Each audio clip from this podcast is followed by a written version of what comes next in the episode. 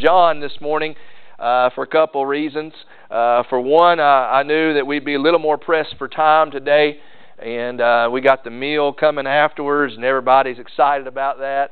And uh, figured I may. I'm, I'm, my goal is to, to not go quite as long, maybe as I normally do. And you all are like, "Yeah, right. Uh, you, you know me better than that." I think one of the strategies is let's let's rope the preacher into singing so that way maybe his voice won't be quite as strong and maybe uh, maybe he won't preach as long. So uh, that's uh, maybe an ulterior motive there. But philippians chapter 1 this morning we're going to look at verses 18 through 26 uh, message is entitled strong minds for hard times. We talked about all of the, the work that's been done uh, on the facilities and grounds and how proud we are of that a lot of volunteer work and Howard always says if you want to volunteer to help here, you need strong backs and weak minds. And uh, y'all are laughing because you've heard him say that on several occasions. We need some strong backs and some weak minds. But today's message is about the necessity of having a strong mind a strong mind in difficult days. And we do that not by just trying to, to, to make ourselves strong. We do that by focusing on the gospel, reminding ourselves uh, who God is and what He's done for us in Christ, because we know we all face hardships, don't we? Today, as you sit here today, or as you listen today, uh, you may be dealing with some, uh, some physical struggles, some pain or some illness that you're dealing with. Uh, maybe it's financial problems, emotional, personal issues, whatever the case may be. We all go through these things. And then you combine all that with the nation's spiritual condition today. And you look in our own community and you look at our nation and you see how things are, are progressing, and we can't help but, but getting a, a little discouraged by these things and our mind begins to, to focus on, on the wrong and not focus on who God is and what God is doing all around us. And the Apostle Paul shows us today how we are to do that to look beyond your present struggles and find joy in the unstoppable gospel. To look beyond your, your present struggles, and we all go through them, and maybe you are right now, or maybe one is on, on the verge of coming your way. Look past your present struggles and find joy in God's unstoppable gospel. I want to invite you to stand, if you're able, right now, out of reverence for reading of God's holy word. I'll be reading from Philippians chapter 1 at the end of verse 18. These words written by the Apostle Paul, inspired by the Holy Spirit. Yes, and I will rejoice, for I know that this will turn out for my deliverance through your prayers and the provision of the Spirit of Jesus Christ according to my earnest expectation and hope, that I will not be put to shame in anything, but that with all boldness Christ will even now, as always, be exalted in my body, whether by life or by death. For to me, to live is Christ, and to die is gain. But if I am to live on in the flesh, this will mean fruitful labor for me and I do not know which to choose. But I am hard pressed from both directions, having the desire to depart and be with Christ, for that is very much better. Yet, to remain on in the flesh is more necessary for your sake. Convinced of this, I know that I will remain and continue with you all for your progress and joy in the faith, so that your proud confidence in me may abound in Christ Jesus through my coming to you again. Let's pray. Father, we rejoice today for so many reasons as we think about the past and God, all that you have done, and the Lord, all of the work that's being done even today, and the, and the visions and, and the plans that lay before us, God, and, and so many exciting things. God, this is a, a wonderful time to be alive, a wonderful time to be a Christian. But Father, we know we deal with struggles. We know pain and sorrow is real. And we don't uh, pretend to turn a blind eye to these things. But Lord, what we learn to do, I pray, uh, Father, is look beyond these present circumstances and find joy in your gospel because, God, it is unstoppable. Father, speak to us through your word and may your will be done accordingly. We ask in Christ's name. Amen. Thank you. you may be seated. So today we find the Apostle Paul in prison of all places. He's been put in jail because he was preaching Jesus. And, and, and what, how do we find Paul there reflecting on his situation? Is he discouraged? Is he depressed? Does he feel like God has abandoned him? Because it would be easy to do that, would it not? You're, you're preaching the gospel, you're being faithful to Jesus, and then you find yourself put in jail for it. You would think, no, you know, God would, would not allow that to happen to me. I serve Him faithfully. But Paul is not depressed, he's not discouraged. No, he's filled with joy. We say, how in the world is Paul able to maintain joy in that situation? Because for Paul, his focus was always on the Lord and what God was doing. Look at verse 12. He says, Now I want you to know, brethren, that my circumstances have turned out for the greater progress of the gospel. Yeah, I'm, I'm put in jail, but God is using me being in jail for good. There are things that are happening because I'm in jail that would not have happened. There are souls that are being saved. There are disciples that are being made because, God, you put me in jail. So for Paul, it was never about the circumstances, it was always about the Savior. And we know we've got an enemy who wants to rob us of our joy. He has come to, to steal and to kill and destroy. But Christ has, has given us His joy, and that in Him our joy may be complete. So Paul had faith in God and faith in God's Word, but what about you? What about you? For Paul, it was about advancing God's kingdom 24 7. That was Paul's priority. So if we're going to follow in Paul's example, we need to determine, first of all, to be faithful we're going to have strong minds, we need to determine right now, make up your mind. You're going to trust God and you're going to stick with God and you're going to persevere with God, determined to be faithful. And like Paul, we can rejoice with certainty. Rejoice with certainty. In verse 18, Paul says, uh, What then? Only that in every way, whether in pretense or in truth, Christ is proclaimed, and in this I rejoice. Paul was was, was joyful because Christ was being preached. He said, Now there are some people that are doing it for the wrong reasons and the wrong motives. He says, But as long as the gospel's going forth, really that's what matters the most. And Paul found joy in what God had done in the past, in what God was doing now. And then Paul says, Yes, and I will rejoice. He's Paul's already rejoicing for what God's going to do in the future. Paul already made his mind up that no matter what happens, I'm going to rejoice. I will rejoice over what has not even taken place yet. So we need to resolve to live in supernatural joy. Now, let's about circumstances. Our emotions, our feelings, they betray us. Because we get down, we get discouraged, things don't go the way we like, and, and we're not happy. And, and joy is not happiness, joy is supernatural.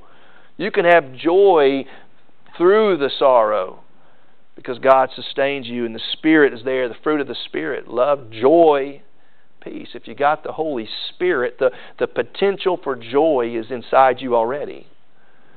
So rejoice with certainty. I will rejoice, and that certainty sustains you in difficult times, like it did Paul in prison. But next, we need to rely on the church.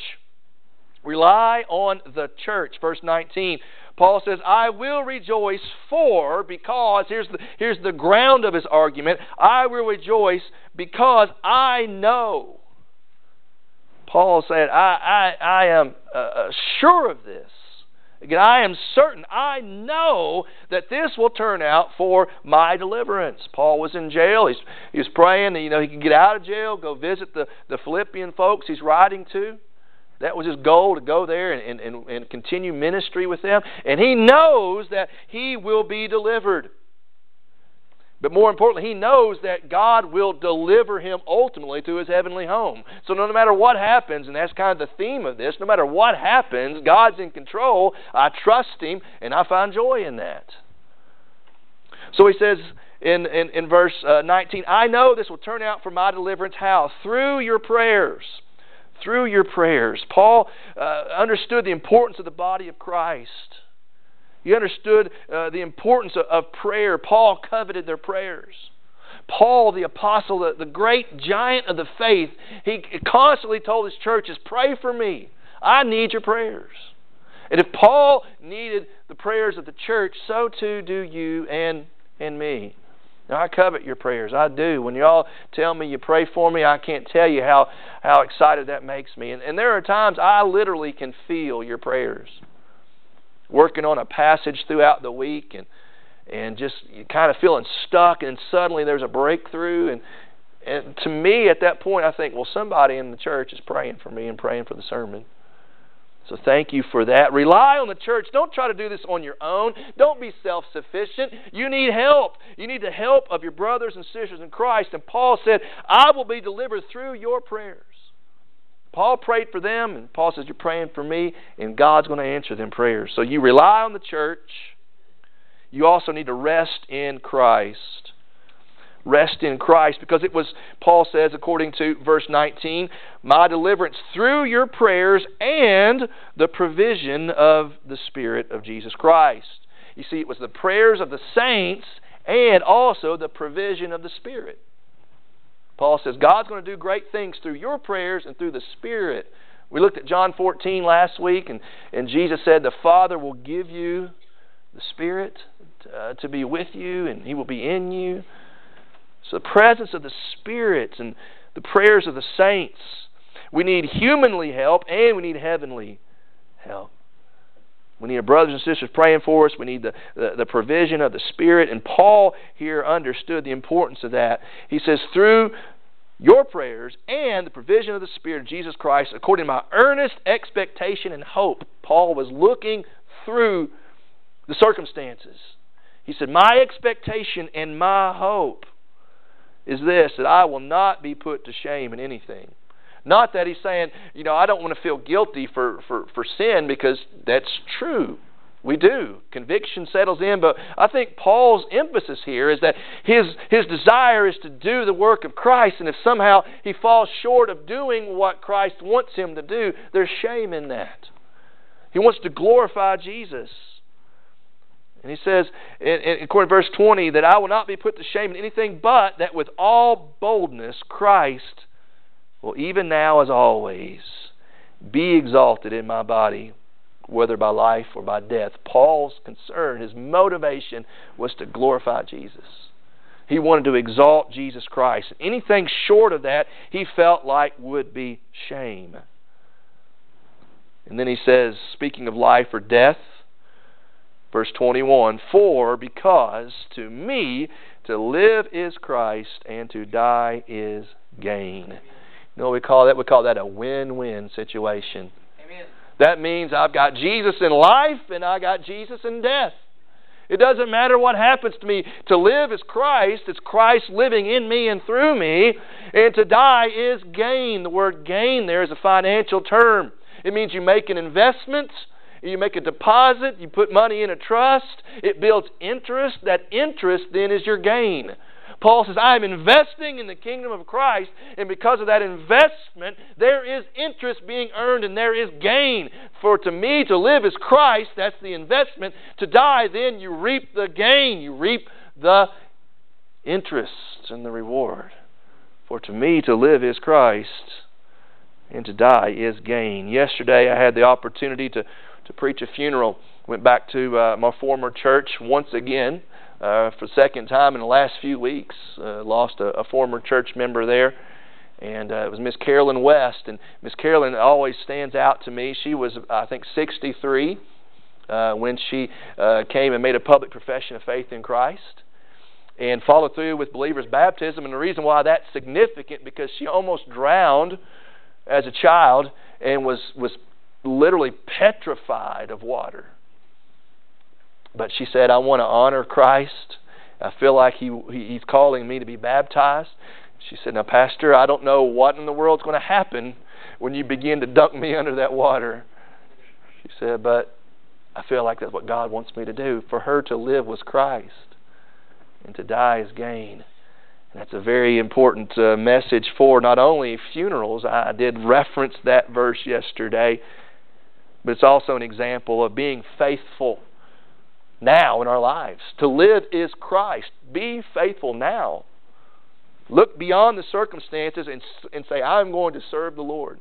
I'm going to serve the Lord because there is a reward that is to come, but I ain't there yet, so I'm going to continue to be faithful. Make up your mind, determined to be faithful. Finally, determined to be fruitful.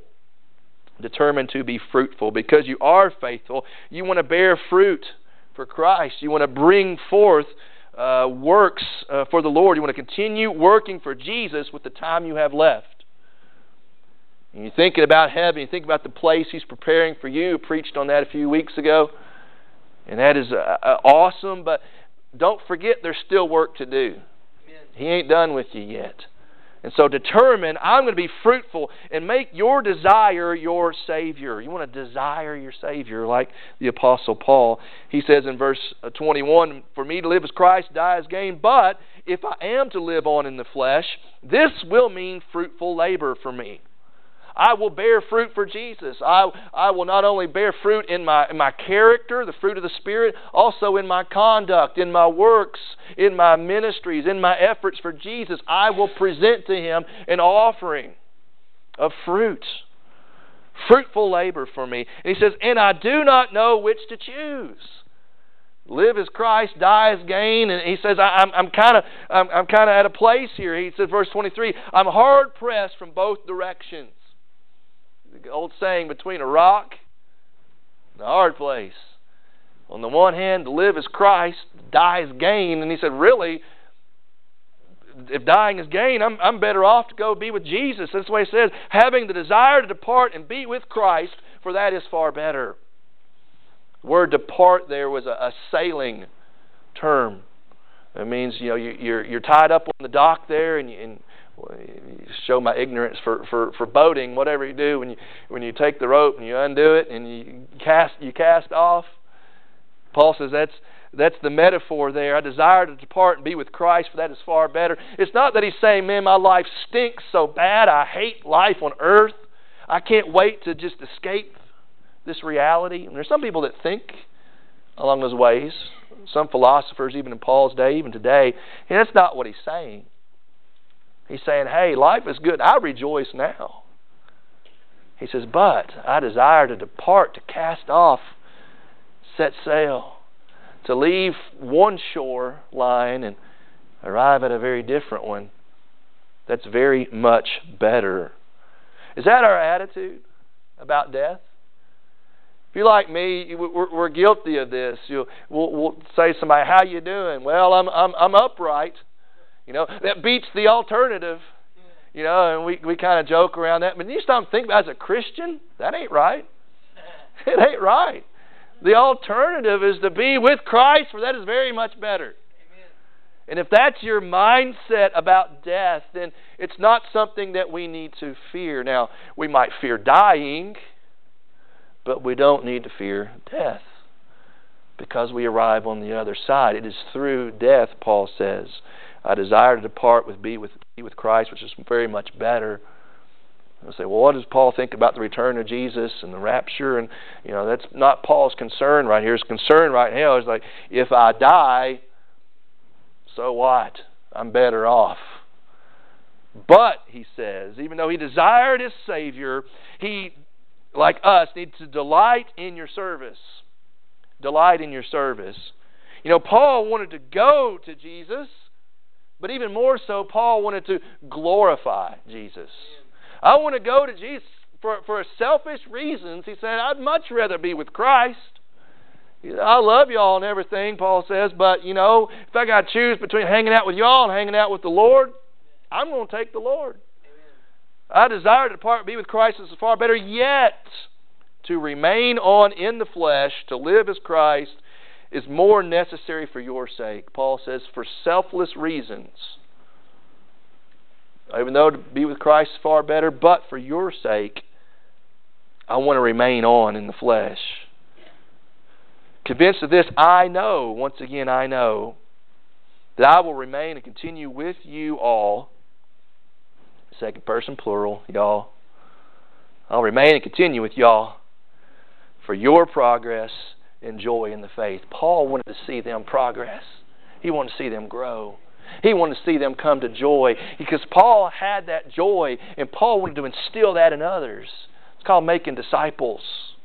Paul wanted to see people get saved, but he also wanted to see them progress in the faith and enjoy. And that excited Paul as he thought about ministry and he thought about church and church involvement. It excited him. He says, So that your proud confidence in me may abound in Christ Jesus through my coming to you. Paul says, I want you all to have proud confidence, not in me or in yourselves, but in the Lord. Look what God can do. Even though Paul was in prison, he said, I pray that, Christ will deliver me. I'll come to you. I'll keep working with you. I'll disciple you. Your faith will grow. Your joy will grow. And Jesus gets the glory. And for Paul, that was exciting. Yeah, the circumstances, he thought, you know, this stinks. I'm in prison. What can I do? But I'm going to pray that God gets me out of here. But even if he don't, off with my head, which happened to Paul some years after the fact. To live as Christ, to die as gain. So Paul's confidence was in Jesus and what God can do.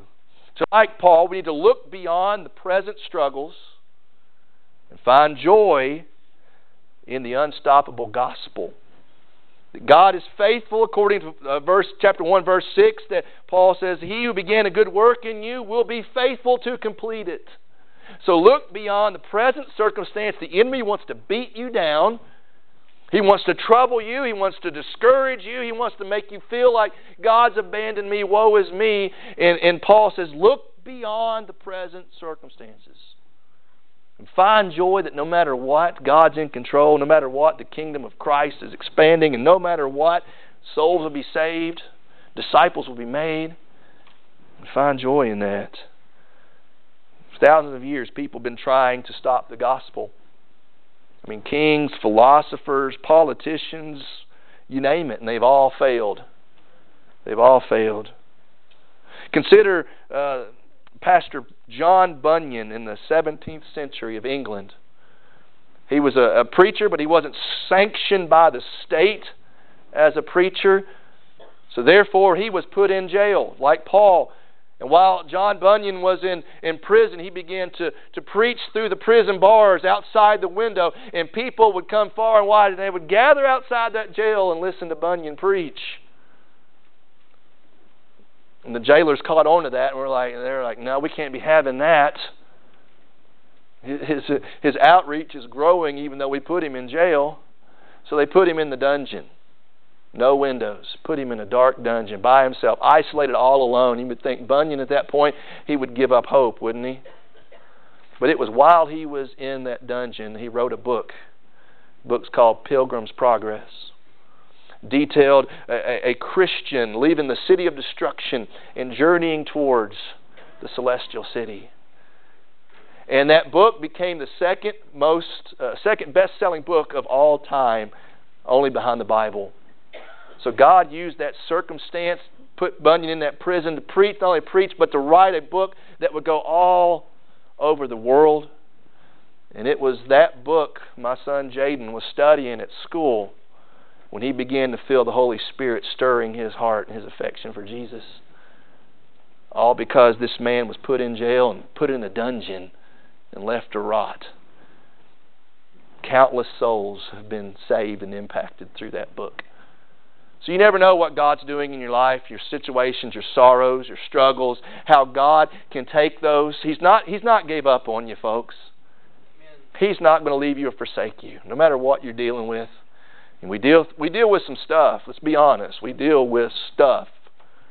But He's not abandoned you. He's with you, and He can use that circumstance, like Paul, like John Bunyan, for the furtherance of the gospel and the glory of Jesus. And Paul says, with that in mind, to live as Christ, to die as gain. Heavenly Father, I'm yours. Use me for your glory. And so, like Paul, also we need to make up your mind to magnify your master. Make up your mind right now. Strong minds. Determined. Determined to be faithful to the Lord. Determined to be fruitful for the Lord. Make up your mind to magnify your master. You need to fix your eyes you need to fasten your heart on the Lord Jesus Christ. Let's pray. Father, we come to you at this time with hearts in, in, in many ways that are weary and and heavy laden, God. But Christ says, Come to me, all of those in that situation, and I will give you rest. So, Lord, we, we, we, we flee to Jesus at this time. We flee to Him for, for truth, for comfort, for forgiveness of sin, for hope of eternity. We flee to Jesus because He is the only option that works. We flee to Christ. Even though the, the world is shaky and unstable, Christ is that solid rock. That rock of ages who has always been there, always faithful. We dare not build our lives on shifting sand, but rather, like the wise man, upon Jesus Christ and His words, His teaching, His life, death, resurrection, that solid rock. Father, continue working in, in our midst today. I know, Spirit, you are moving. Your word has been preached. And I know, God, you are doing a, a, a, mighty work. And so, Lord, we pray today for salvation. We pray for other decisions that you may lay upon hearts today. As we come to you with gratitude, thank you, God, for saving sinners like us.